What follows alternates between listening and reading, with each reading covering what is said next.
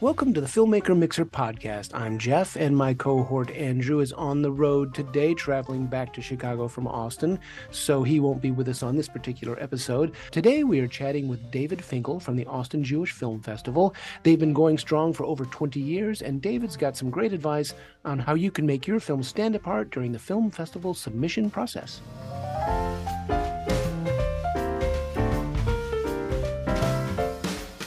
Hello, everybody. This is the Filmmaker Mixer podcast, and today we are chatting with David Finkel.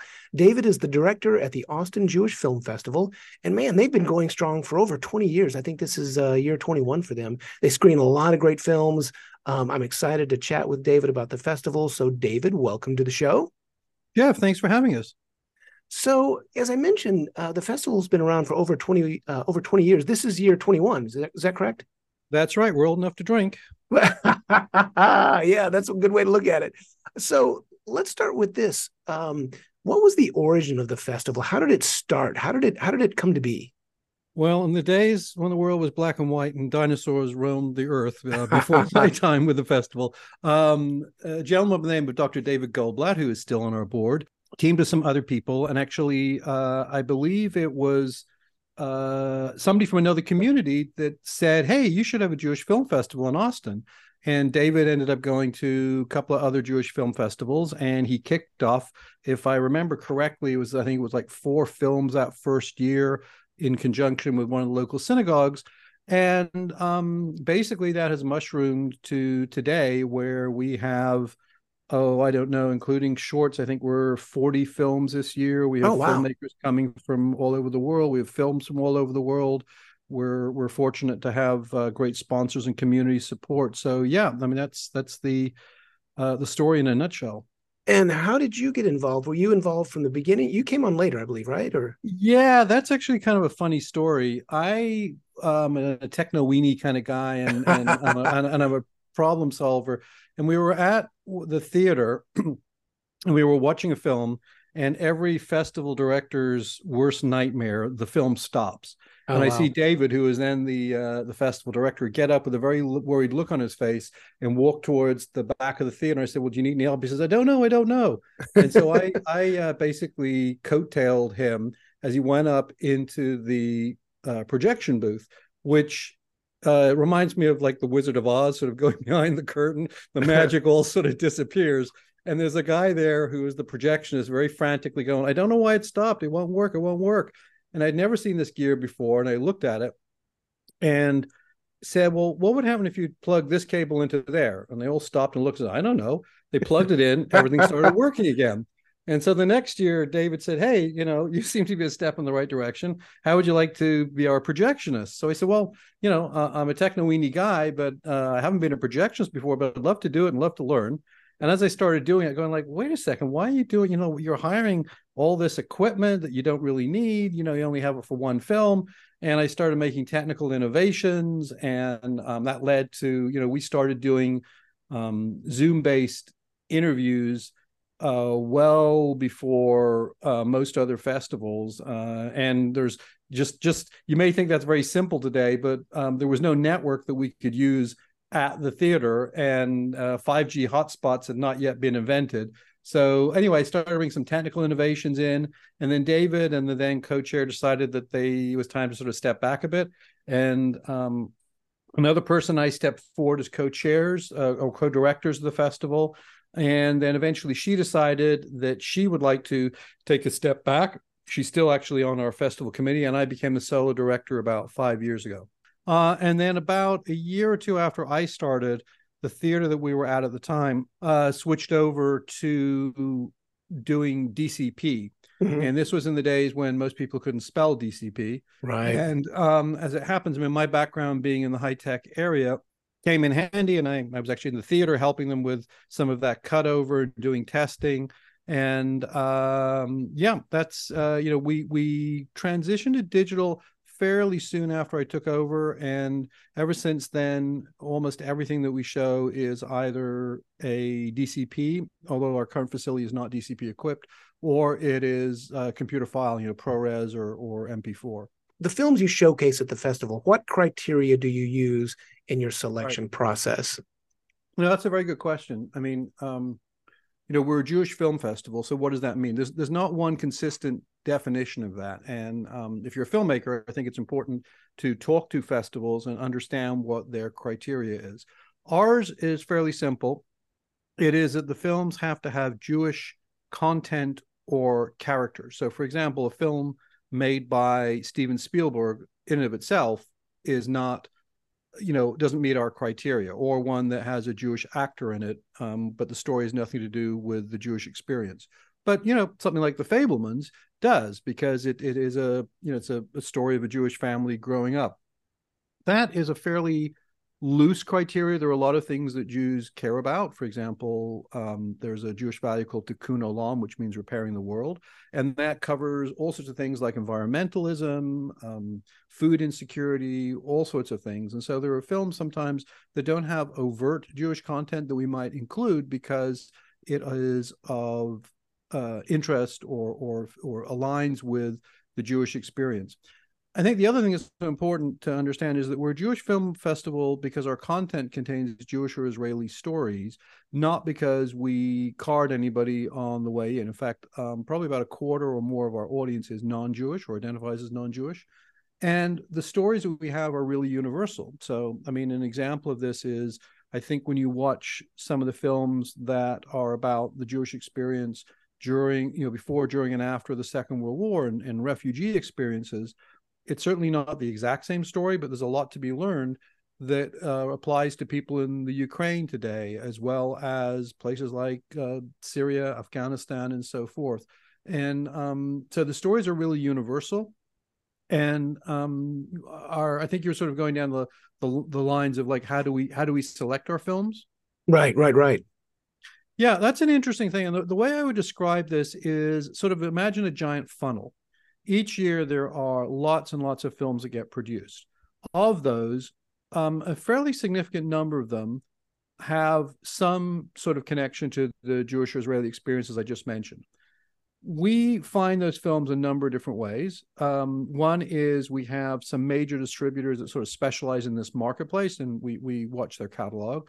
We also have great relationships with other Jewish film festivals, not just in the United States but around the world, and we share information with each other. Um, we work, you know, filmmakers that we've worked with in the past have new films they they bring to our attention. We're on Film Freeway, and people submit stuff to that.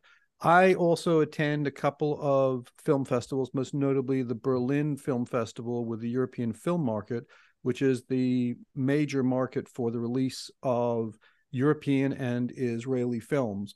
And um, that's you know how we sort of put things in the top of the funnel and we log all that information. We have a screening committee that we try to have every film, where possible, watched by at least a couple of people.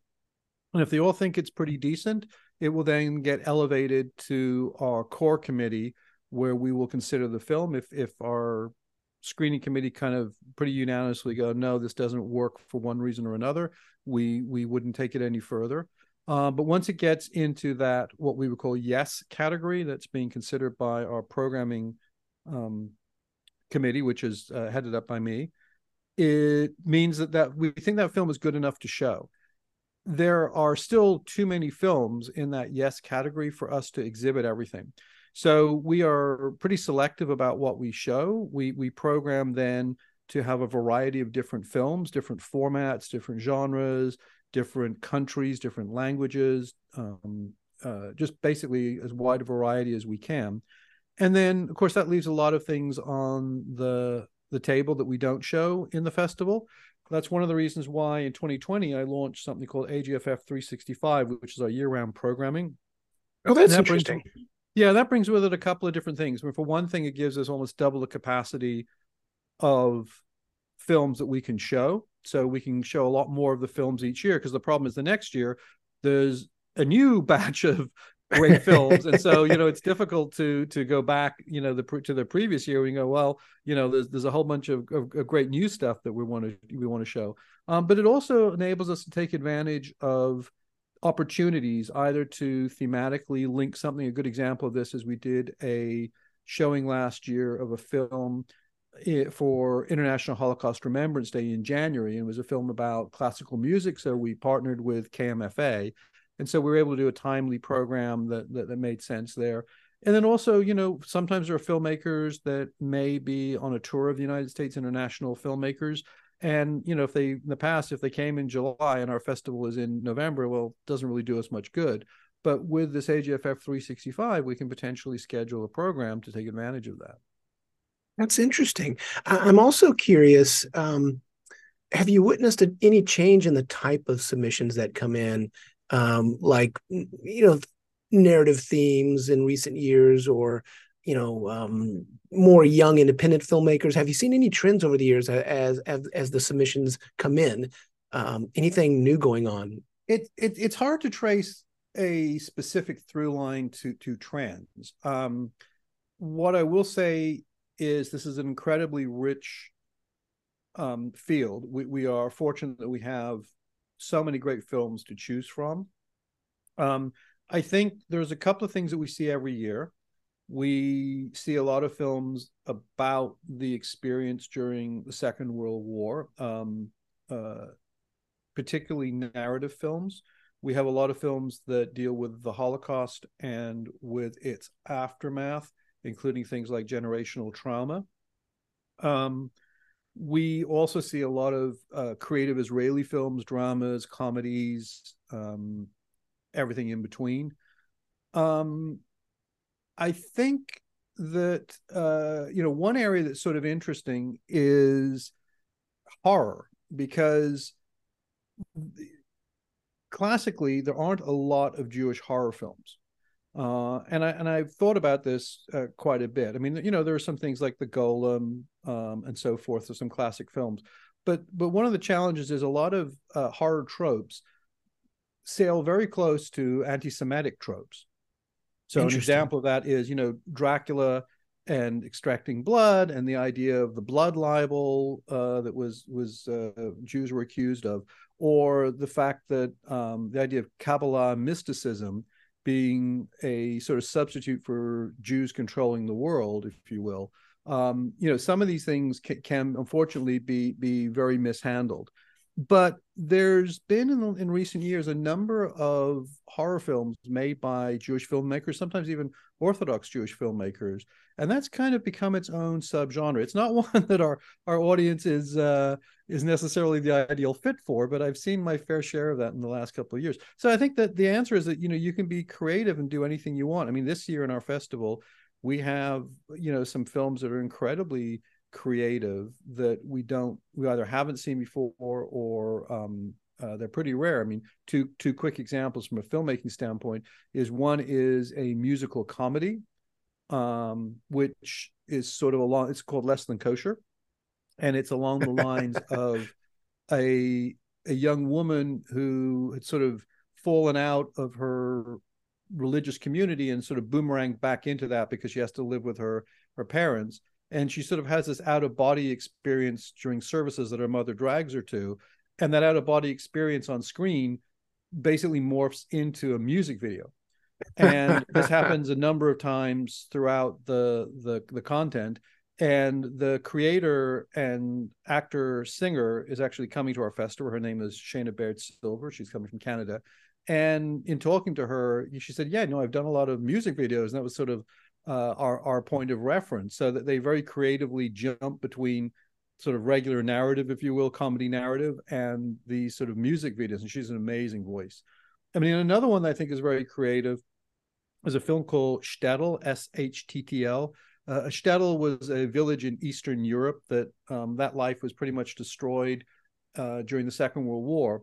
This the title is interesting because there's no e in it, which there would be in the word Shtetl, and they did that in reference to something that a French author, I believe, did. He wrote an entire book without using the letter E oh, wow. as a sort of metaphor for missing the, you know, all the people that were missing because they, you know, were killed or were never born because of what happened in the Holocaust. Anyway, this film Shttl was filmed in the Ukraine. They created a film set as a shtetl, and the intent was for that to become a living museum. Uh, the war happened shortly afterwards, um, but they're hoping at some point that this will still open as a living museum. The film's in almost entirely in black and white. It's in Yiddish, and it is shot as if it's a single shot. Oh wow! Even though the time frame is longer, it's shot. You know, there is there is no break with the camera. So, and we have the lead actor Moshe Lobel, who's going to be coming to our festival to introduce the film and do a Q&A. So, you know, those are examples of even with, you know, sometimes you get completely new genres from us. And then sometimes you take a form of film that we've seen a lot of, but it's treated in an incredibly creative way and well, becomes very fresh. Yeah, it's interesting because I think with all of the access to content, you know, we've got TikTok, short form video, you've got YouTube, you've got, you know, I, I almost think there's a trend toward mashing up a lot of different styles where maybe there was a time that would be harder for an audience to take but we're so used to seeing so many different things. Like you said you know this this one film that you know launches into a musical. I i think there's a bit of a bit of a trend where filmmakers are kind of mashing things up together not just in story but in filmmaking technique which is interesting to me. Yeah um, you know my my core criteria for choosing a film you know I, as you may or may not have kind of figured out i'm a kind of an analytical guy. So um you know taking a step back i think ultimately the core decision when uh, as to whether we're going to choose to show a film or not boils down to two things. Is it a good story? Is it well told? And the is it a good story is the most important part. So for example with a documentary you know, sometimes people, for one reason or another, shoot, you know, the documentary on an iPhone or with a shaky camera.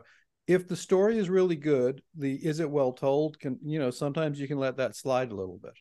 But a well told story that the story itself is not very interesting is is ne- is never going to be a great experience. So I, I I do think it's all about story. I think that you can take the same story and the you know is it well told part that's where you're getting into this is where you can use different genres you can use different um, shooting techniques you can do all sorts of creative things to take what may even be a familiar story and present it in a new and creative way in addition to q and a's do you do panels or workshops or uh, are there chances for the people attending the festival to actually talk with the filmmakers Oh yeah, absolutely. I mean, um, as much as possible, we try to bring people to the festival. We can't do that with every film, sure. I mean, not least of which because you know they're international films and the filmmakers may not be available. So our first choice, where possible, is to bring the filmmaker in in in person, which we're doing in many cases, and we would typically do you know, show the film and do you know Q and A or some sort of value added program afterwards. Sometimes you know it might be a panel discussion.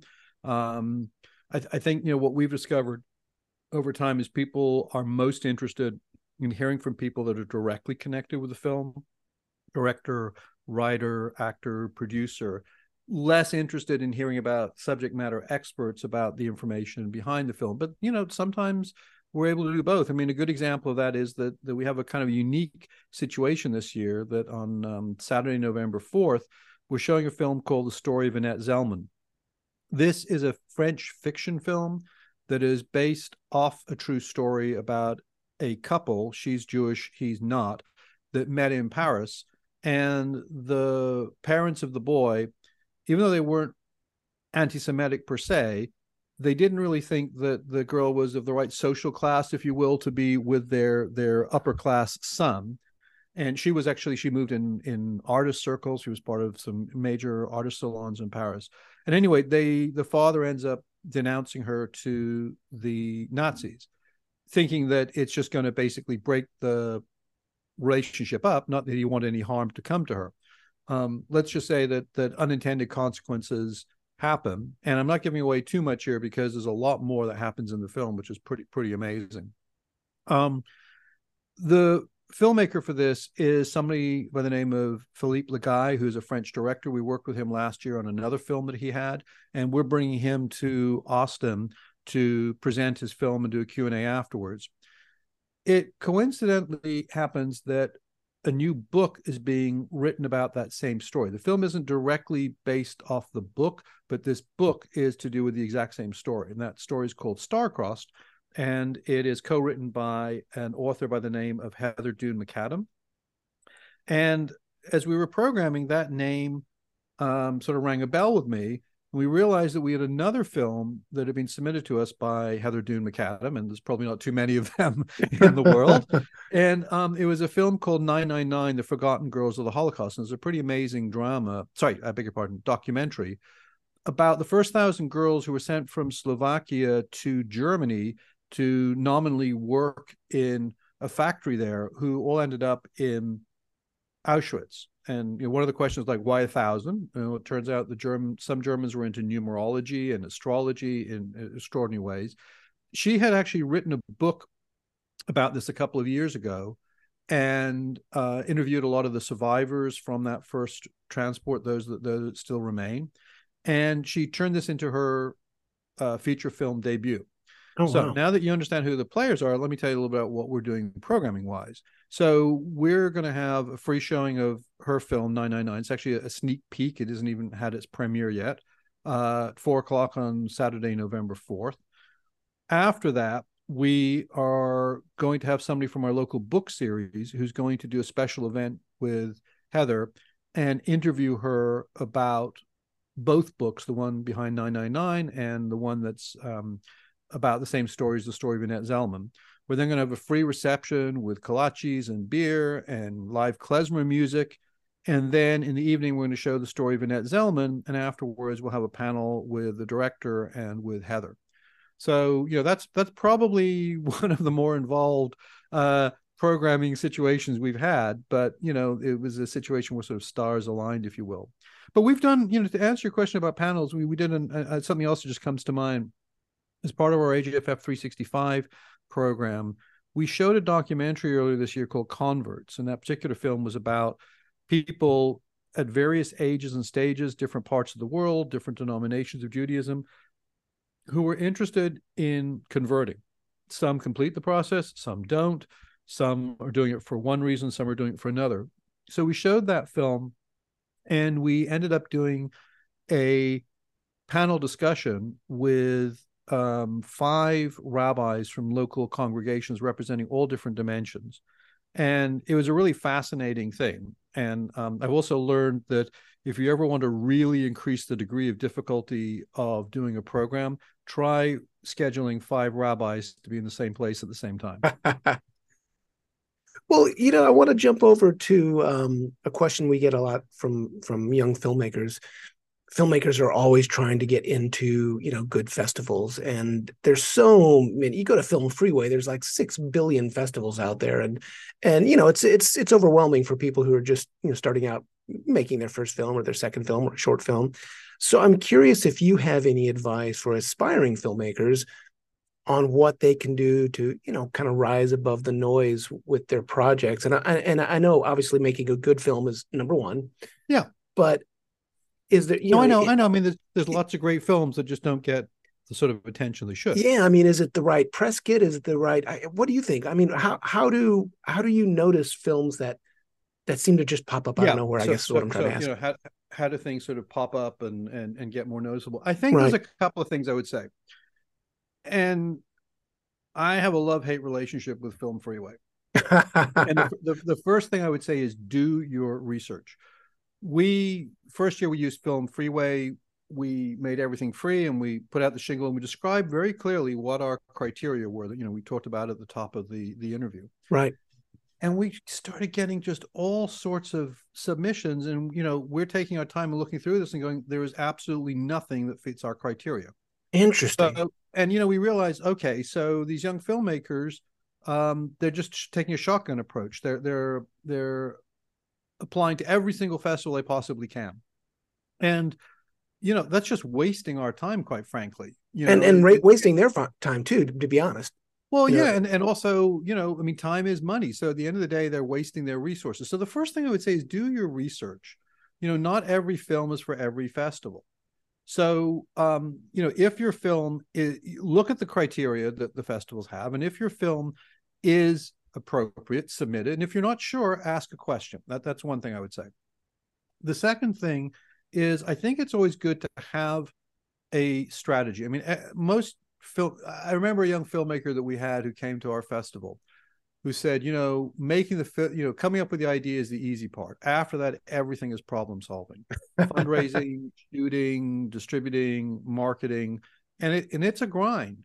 And you right. know, I'm I'm a professional videographer myself. There's lots of people I meet, you know, who love photography and think, you know, I I might like to be a professional photographer. Well, guess what? You know, pressing the shutter button is a very small portion of what a professional photographer does, right? yeah. You know, and also, you know, uh, taking artistic pictures that's one thing it's a great hobby but trying to make a living out of it that's you know that that's a very different thing so right. i think have a realistic expectation you know don't just imagine that the world is going to come knocking to your door and think that you know you've created the next great great movie. What is your marketing strategy going to be? I think networking is incredibly important. Meet people the people you meet if they have some relevance to what you're doing or they know other people, ask them to introduce you. Um, one of the things that that just amazes me is for our own festival, the sort of connections that we've built up over the years and how those come back later on in ways that you didn't expect right. are incredibly valuable. So I mean, this is just sort of basic business sense, if you will. Um, I think also in your in your budget, keep some money for uh, beyond the production side of things for marketing your your film. I think that um, you know there's obviously different strategies. There is the independent strategy. There is going to distributors. There's um, you know uh, trying to sell it to streamers, et cetera, et cetera. Um, uh, but I think that for most people that don't have a, a ton of money, do make sure you do your work. Once you've made the film, to your point, make a good press package. It is incredibly frustrating for me. You know, most young filmmakers they're starting with shorts, right? Right. Um, and one of the things that's incredibly frustrating for me is we hear about a short and we go and try and find the short and we just can't find you know where to get that short who to contact. I mean you know sometimes we can contact a partner festival that's maybe shown that short and um, they can help us. But you know get on imdb and create a profile for your film. Um, make sure that you put your contact information. You know if you need to set up a different email address because you don't want to get tons of email coming to your personal email do that. You know make a make an email that that relates to your film at at gmail.com for example. Um and and then get it out. I mean pr and marketing is important. I think that there are people that can help you with that. Some festivals are better than others. Um, but even just going to a festival, being ready to talk to people, you know, um, you meet somebody at a festival, you may not get 30 minutes to tell them all about your film. So be ready with a 30 second elevator pitch. Have your press kit as a single sheet you know in your your your backpack or on your your uh or have a card ready or be ready to share the con you know the information digitally as to anybody that you meet that is relevant um, and go to festivals i mean i think apart from just the people you meet you're going to learn things. I mean you're going to, you're going to see what other filmmakers are doing. You're going to see what what seems to be success. And you can certainly ask that you know who is who's responsible for programming and even chat to them and say look you know what's your criteria? I'm a young i mean i, I talk to every young filmmaker that asks for my time. I mean, I understand it's a hard slog, and I try to give them, you know, um, candid advice. We're still going to not automatically say, "Yeah, we'll show your film." We, I mean, our first step is always, excuse me, get me a copy of your film. We'll look at it and we'll see what we think. Makes sense. Makes sense. Well, David, this has been fun. Uh, you've got a lot of great advice. The film festival is going strong for over 20 years. Um, and we'll look forward to uh, many more years of great uh, programming at your festival. So uh, break a leg this weekend at the festival and um, yeah, circle back and, and chat with us again sometime. Great. And we'd love to see you back at the festival again, Jeff. Thank you for listening to the Filmmaker Mixer podcast, a podcast created and hosted by filmmakers Jeff Stolhand and Andrew Lamping and produced by Melody Lopez. Our theme song was composed by Stephen D. Bennett. Make sure to follow or subscribe on whatever platform you're listening to us on, and stay tuned for future episodes.